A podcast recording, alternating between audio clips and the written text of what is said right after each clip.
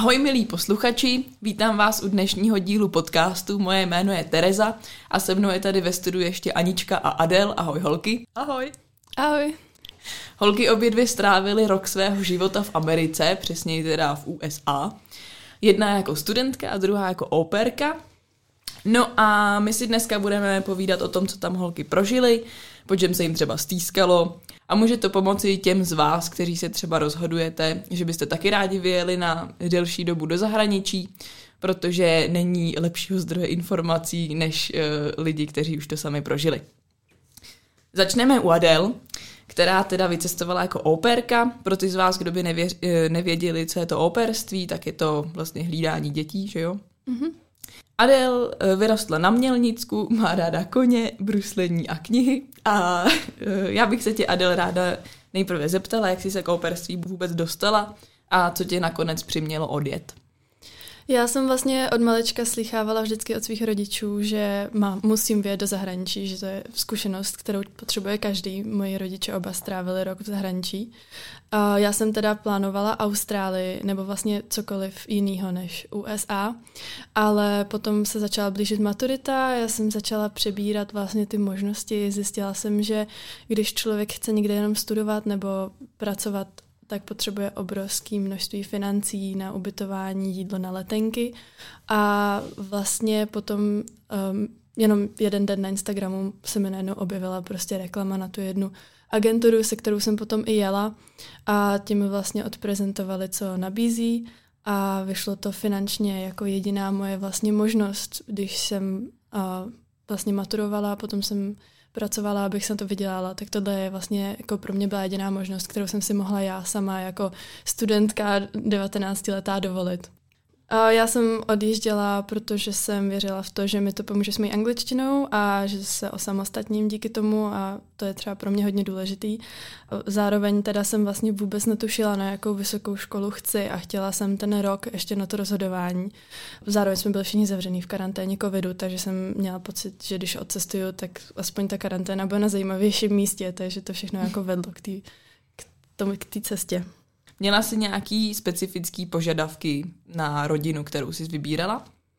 Ne, já nevím, jestli jsem úplně nejlepší člověk, co by tady měl sedět, protože já jsem celým procesem prošla strašně nezodpovědně. A teď zpětně vlastně to i později určitě zmíním všechny jako věci, které si myslím, že by si člověk na ní měl dát pozor, ale um, na tu rodinu jsem, um, já jsem vlastně tím, že jsem měla odjet v době covidu, tak byly zavřeny hranice USA a jenom určité rodiny dostávaly výjimku na výzum pro op, svoji operku. Takže i když to ta agentura třeba právě ani neřekla, tak já jsem měla štěstí, že jsem našla rodinu, která měla právo na tu výjimku, protože byli doktoři a potom už vlastně nešlo tolik o to, uh, co to je za rodinu, nebo jestli jsme jako vhodný meč, ale prostě šlo hlavně o to, abych zvládla odletět, protože jsem prostě neměla přihlášku na žádnou vejšku a počítala jsem s tím, že odletím, jak říkám, hodně nespojené, neměla jsem žádný plán B, takže pro mě to potom byla jakoby jasná volba. I když teď zpětně volba rodiny je ta nejdůležitější volba, kterou v celém tom procesu člověk udělá a určitě bych, jako teď, kdybych to dělala znova, tak nad tou volbou strávím klidně i roky. Mm-hmm. Když jsi se uh, s tou rodinou setkávala online, teda předpokládám, že prostě přes Skype ano. nebo přes něco mm-hmm. takového, tak jak se prezentovali přes ten Skype a jak se potom prezentovali v reálu, jestli tam byl nějaký zásadní rozdíl, anebo jestli si to bylo hodně podobný. No, to je právě jeden uh, z těch risků, který člověk, který se takhle rozhodne uh, jet do nějaké rodiny, bere. Že vlastně ty nevíš, co ta rodina je zač a i když ta agentura samozřejmě dělá bezpečnostní screening a určitě to nebudou lidi, kteří by byli nějak nebezpeční, uh, prezentovali se hodně jinak. Prezentovali se jako rodina, která funguje a jako milí lidé a vlastně jsem přijela do úplně jako jiné situace, než popisovali, zamlčeli hodně informací. Um, ty děti měly hodně vlastně svých jako problémů, kterými nebyly zmíněny. A vlastně je to takový trochu šok, když tam člověk přijede. Na druhou stranu si myslím, že to k tomu trochu patří. A člověku se otevřou oči. mm-hmm. Co se týče tvých povinností, tak uh, mohla by se nějak popsat, jaká byla tvoje denní rutina? Operka je vlastně chůva, co žije s váma prostě v domě. Takže vaše povinnost je všechno, co se týká dětí. Ať už je to jako jejich hlídání, pomáhání jim s úkoly, ať už je to čištění nebo mytí nádobí, čištění jejich pokojů, skládání jejich oblečení, praní jejich oblečení. To všechno s tím souvisí, takže um, jde i o to, jak to má ta rodina rozvržené. Každá rodina je jinak, ale když máte mladší děti a miminka, tak ty operky většinou pracují od rána do odpoledne, kdy jsou ty rodiče v práci. Já jsem měla starší děti, které už chodili do školy, takže já jsem vlastně pracovala ráno, kdy jsem jim dala najíst, oblíkla jsem je, učesala jsem jim vlasy a odvezla jsem je do školy. A pak, když jim škola skončila, tak jsem je vyzvedla, odvezla jsem je na všechny jejich kroužky a zároveň jsem právě vyprala, uklidila kuchyň a pak jsem je z těch kroužků vyzvedla, udělala večeři a tak. Jak starý jsi měla ty děti? Já jsem měla sedmletou holčičku Hanu, měla jsem 12-letýho, pak 13-letýho kluka a 16-letýho kluka. Mm-hmm. Takže to byla jako zajímavá kombinace mm-hmm. s tím, mhm. že vlastně ta holčička měla i jako ADHD, což jsem postupně jako zjistila, zase ten 16 letý měl hodně jako potíže se vztekem. Bylo to vážně jako různorodá kombinace, užila jsem si to. Když ti skončily povinnosti, eh, scházela se se nějak v okolí s dalšíma operkama? Byla tam ta možnost? Určitě, já jsem právě měla docela si myslím výhodu tím, že jsem měla starší děti a měla jsem čas přes den, kdy oni byli ve škole, takže to byl vlastně můj jako volný čas. Večer už toho potom člověk moc nestihne. A já jsem vlastně měla koníčky, měla jsem kamarádky, potom postupem času se člověk najde a trávili jsme spolu hodně času. Oni, oni taky měli vlastně podobný režim, taky měli starší děti, takže jsme všechny měli volno ve stejný čas a prostě jsme scházeli každý den v podstatě. A ať už jsme spolu, chodila jsem s jednou kamarádkou bruslit, nebo jsme prostě aspoň šli na oběd, nebo jenom se sejít, kouknout na film. Všechno, všechno bylo možné. Mm-hmm. Aby jsme to nezapomněli zmínit, v jakém státě jsi byla? Já jsem byla ve Fila- v Pensylvánii, ve Filadelfii. Mm-hmm. Záleží kromě rodiny i na státě, kam se dostaneš? Určitě, extrémně.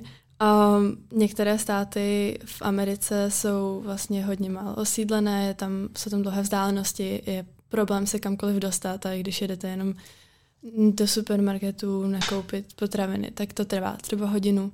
Třeba ve městě potom člověk má těch možností hodně, všechny je blízko a také záleží na té, na té rodině. Samozřejmě, když uh, jedete do města, tak uh, ne každá rodina vám dá auto, ale potom třeba, když víte, že budete v nějaké venkovské oblasti, tak bych vyžadovala od té rodiny, aby poskytovala auto ve vašem volném čase, protože jinak se prostě nikdy nikam nedostanete. Ty jsi měla k dispozici auto? Já jsem měla přímo auto, ta rodina měla auto extra, jenom pro mě. To byla obrovská výhoda. Ne všechny moje kamarádky to tak měly a bylo to pro ně dost omezující. Co se týče cestování někam dál než do supermarketu, měla jsi možnost vycestovat? Ano, já jsem byla, vlastně jsem měla extrémní štěstí, já jsem přímo v začátku svého roku potkala další dvě holky, kterým začal, začal i končil ten rok ve stejný čas. Měli jsme vlastně i stejný režim, že taky měli volno dopoledne, takže jsme spolu trávili vlastně všechny volný čas a hrozně jsme si sedli. A když máte takhle s kým cestovat a s kým se dělit o ty náklady na cestování, tak je to potom mnohem jednodušší. Vlastně já jsem viděla velkou v podstatě všechno na východním i západním pobřeží, co jsem chtěla vidět a vím, že ne každý uh, oper se, se to takhle povede. Mm-hmm. Ještě bych se vrátila zpátky přímo do rodiny. Viděla jsi velký rozdíl nebo aspoň nějaký rozdíl mezi českou a americkou výchovou? Je tam velký rozdíl. Um, ty děti jsou hodně takové jako ochraňované a nemají moc povinností a vlastně nemají žádnou zodpovědnost. Uh, všechno, oni mají na všechno tebe, operku jako chůvu. Uh, nemusí se zavírat dveře, zasínat v místnostech, sbírat oblečení, nemusí po sobě uklízet nic. Asi taky samozřejmě záleží. Rodina od rodiny byla kamarádka, která měla děti třeba vychovaný a tohle dělat po nich nemusela. Ale uh, ty vlastně nemůžeš do té výchovy nějak zasahovat. To rodina, ona to prostě stanoví. A když řekne, že po nich budeš zasínat v každé místnosti, kam půjdou, tak to musíš dělat. Zároveň vlastně ty děti je jakoby do těch škol, ty děti vlastně se tam nedostávají sami, ale každý den je tam rodiče vozí a každý den je vlastně ze školy zase jako odváží, což třeba tady v Česku si teď toho hodně všímám i po návratu, kdy vlastně jedu autobusem a tam se mnou jedou menší děti a říkám si, wow, to by v Americe vlastně vůbec nikdy se nestalo, že by takhle malý dítě bylo samo v autobuse, nevím, 12, 15, prostě tam to není. Tam se děti jako hodně ochraňují, aby se tohle nedělo. Hmm, hmm.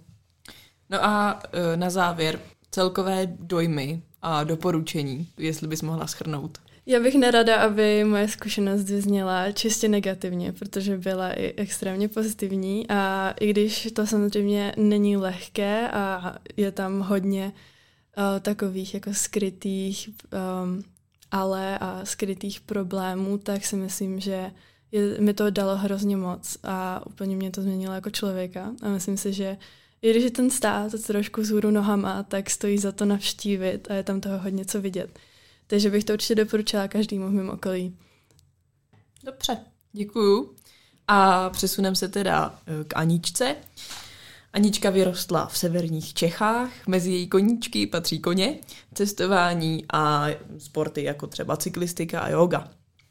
A do Ameriky odcestovala jako studentka. No a moje první otázka zní, co si od pobytu očekávala a jestli se to splnilo. No, tak uh, očekávala jsem to, že tam potkám zajímavý lidi, že snad budu mít dobrou rodinu a že, to, uh, že ten náš vztah uh, nám vydrží i do budoucna. A teda čekala jsem, že jako poznám hodně tu Ameriku, hodně jsem si přála jako navštívit ty parky a přírodu, a což se teda povedlo tak na půl s těma parkama, ale s rodinou se to určitě povedlo. S tou máme hezký vztah a věřím, že nám to vydrží do konce života. Ale co se teda moc nepovedlo, byla ta lokace, kterou jsem si teda nepřála. A co to bylo, bylo za to lokaci? Tak. Uh, byl to Kansas, byl to středozápad a i přesto, že jsem se vlastně snažila dostat na západní pobřeží, i vlastně tady agentury nabízejí za poplatek, že si ty státy můžete vybrat, tak i přesto se to nepovedlo. Proces výběru a potom skontaktování té rodiny probíhá podobně jako u Adel, jako přes nějaký Skype a No, vidíte se prostě předtím, než přijedeš do Ameriky? Vidíme se, ale je to trošičku jiný proces. Je to vlastně, že ta americká pobočka, ty český, nám tu rodinu vybere na základě našich uh, preferencí, zážitků, uh, no nějak jako toho životního stylu, aby jsme nebyli úplně odlišní a vlastně potom to pošle ty český a ta česká nám to jako předloží jako hotovou věc a potom nám na ně dá kontakty a my se můžeme nějak uh, domluvit na příletu, a, a tak. Ale vlastně jsme si volali jenom jednou předtím, než jsem tam jela. Mm-hmm. Ty jsi tam teda chodila do školy. Uh, viděla jsi rozdíly mezi českým a americkým školstvím? Určitě ty, ty rozdíly jsou opravdu, opravdu velké. Byl to trošičku šok. Já jsem z toho měla uh, strach, že to studium nebudu zvládat. A, a nakonec jsem vlastně procházela se samýma Ačkama a ani jsem se jako nezapotila protože určitě to je mnohem uh, jednodušší. Oni mají takový, um, takovou představu, jako že no child left behind, takže ta výuka je přizpůsobená tomu, aby to zvládali všichni. Na druhou stranu to zdržuje ty, který by mohli jet trošičku rychleji. Hmm. Hmm. A jak jsi se ty jako cizinka cítila mezi Američany? Cítila jsi tam nějaké třeba předsudky nebo nějaké komplikace, jak ve škole, um, tak i mimo školu? Jo, cítila jsem to všude, na každém kroku. Um, nejen, že oni, já když jsem trochu opálená, tak trochu vypadám jako původní američan, teda jim se to tak zdálo, tak občas jako hodněkrát se staly takové nepříjemné zážitky, že si mě prostě spletli s původním američanem. A no a vlastně cítila jsem se trošičku, jako kdybych byla z nějaký um, méně rozvinutý země, nebo oni na mě tak prostě pohlíželi. Um, no, ptali se mě, jestli tam máme auta a jestli jako nějaký záchody, nebo jestli znám takovýhle základní věci, která má, má každá civilizovaná země. Tak to se přiznám, to bylo trošičku nepříjemný. Takže předpokládám, že o České republice moc nevěděli. Um, ne, ne, bylo, byl úspěch, když jako byla, bylo Československo, když jako někdo zmínil, ale to byla spíš jako starší generace, ta mladší, ta No, jestli vědí, kde je Evropa, tak to jsem byla, to jsem byla ráda. Hmm. Kromě teda takového nedostatku znalostí, chybělo ti tam ještě něco? Um, chybělo mi uh, celkově ten můj jako takový aktivní životní styl, že vlastně jedu ke koním, jedu na kolo, vidím se s kamarádama a furt v podstatě něco dělám. V Kansasu mi to přišlo, jako kdyby se můj život trochu zastavil. protože tam, uh, ono je to těžké to takhle popisovat, ale ona tam v podstatě není co dělat. Jak už zmínila Adel, tady ty uh, státy ve středozápadě, to je opravdu jedn, uh, prostě vesničky takové třeba 10 tisíc obyvatel a jsou od sebe vzdálený jeden den na koni, to mi říkali, což je teda asi hodina autem, ale pak do většího města je to třeba 4 hodiny a mezi tím není nic, jenom prostě pole. Jako nic se tam nedá v podstatě dělat. Tak to je docela o rozum. No, to měla... já, chvilku můj rozum byl jako ohrožený. Takže měla jsi uh, možnost třeba s tou rodinou někam cestovat aspoň? Nebo um... zažívat nějaký zážitky? Jo, pár příležitostí tam bylo ještě. Já jsem přijela chvilku předtím, než začala škola, tak to jsme udělali jeden výlet do, eh, do sousedního státu, do Missouri. Potom o Vánocích jsme byli v Arkansasu a vlastně až na konci jsem dostala možnost, to bylo teda opravdu, to jsem si užila nejvíc, eh, že s nima pojedu na Aljašku jako takový road trip a potom, že se ještě stavím eh, v New Yorku za vlastně naší kamarádkou, rodinou. Mm-hmm. Takže teda říká, že Aljaška byla takový zlatý hřeb. Aljaška byla, byla bomba, no asi. Jo. Asi to nejlepší z eh, celého roku. To věřím. No a ty už jsi zmínila na začátku, že jsi stále v kontaktu s rodinou. Jak to probíhá, ten kontakt? Uh, no teda, bylo to lepší. Volali jsme si třeba každý týden. Teď už to je asi jednou za měsíc, nemáme čas a hlavně tam je velký časový posun, takže já jim můžu volat někde v 9 nebo v 10 večer, což já už jsem pak taky unavená, už nevím, co mám říkat. A uh, no tak to je hlavní důvod, proč si tolik nevoláme, ale byli tady i tohle léto vlastně, mě přijeli sem navštívit a plánujem, že se jako někde potkáme, nevím jestli úplně v Česku, ale někde třeba na půlce. Na půlce někde cesty. na Azorech. no třeba.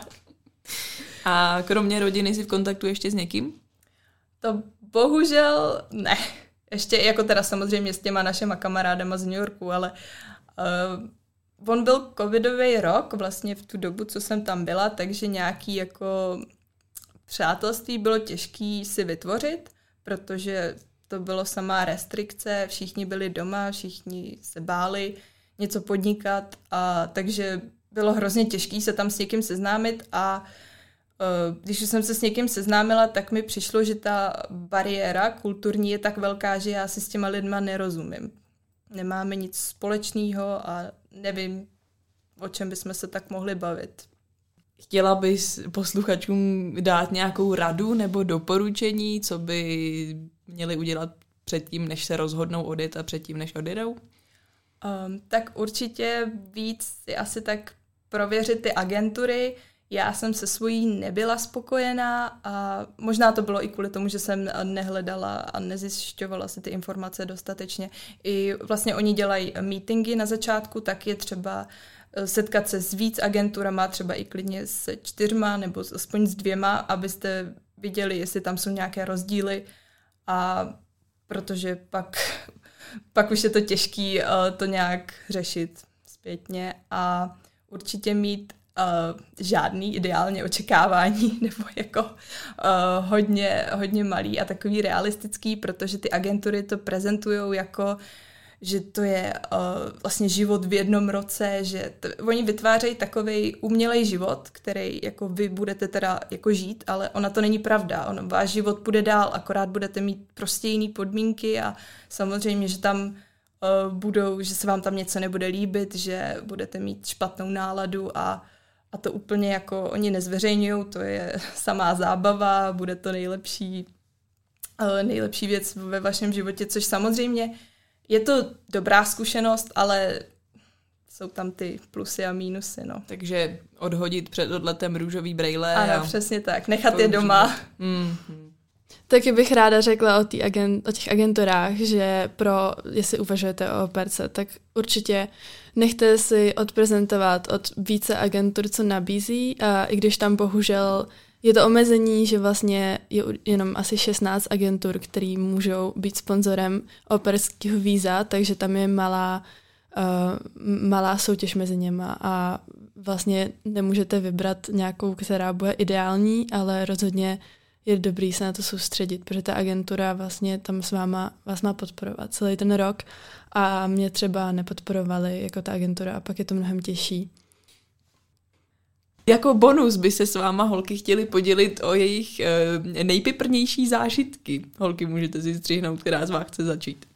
Tak já začnu s příběhem uh, ze školy, kdy jsem uh, šla na toaletu a po klidu jsem si myla ruce a najednou ke mně přišla černoška.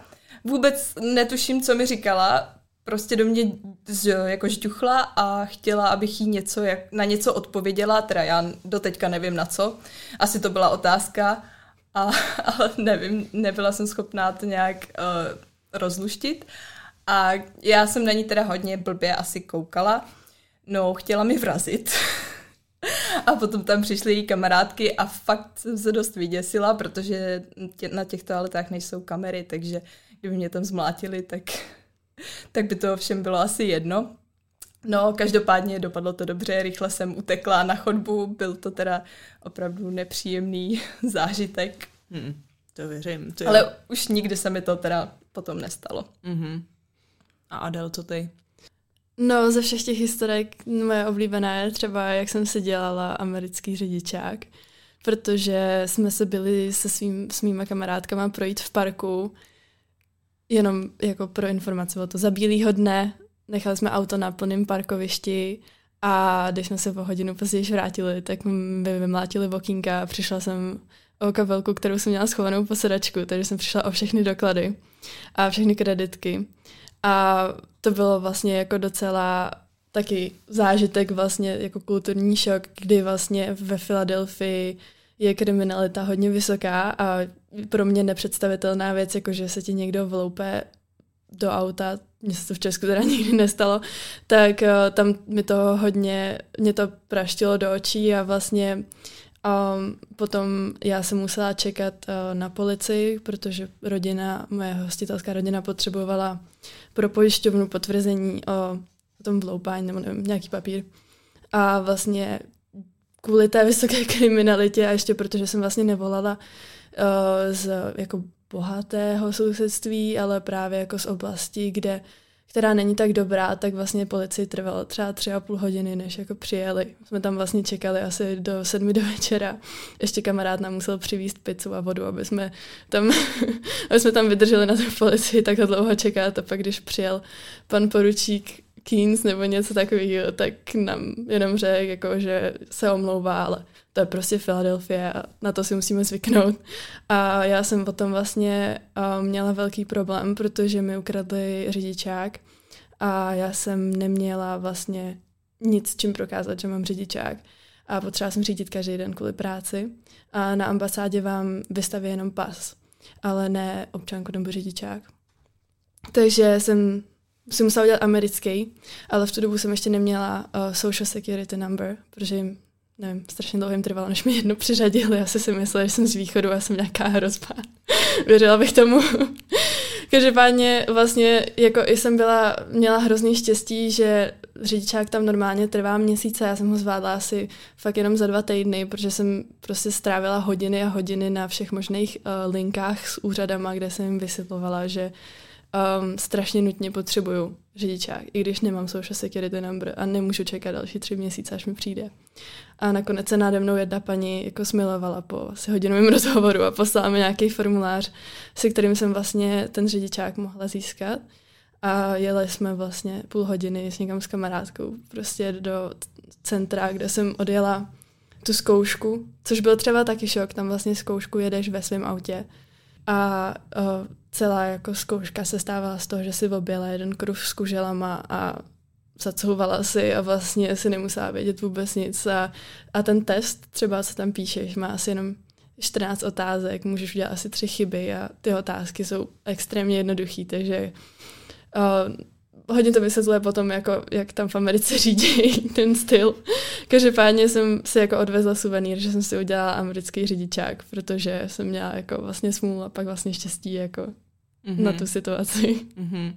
Co já jsem teda slyšela o americkém řízení a amerických silnicích, že je to mnohem přehlednější a jednodušší než v Česku. Ale teda jako s takovou průpravou to asi stejně nepomáhá teda úplně?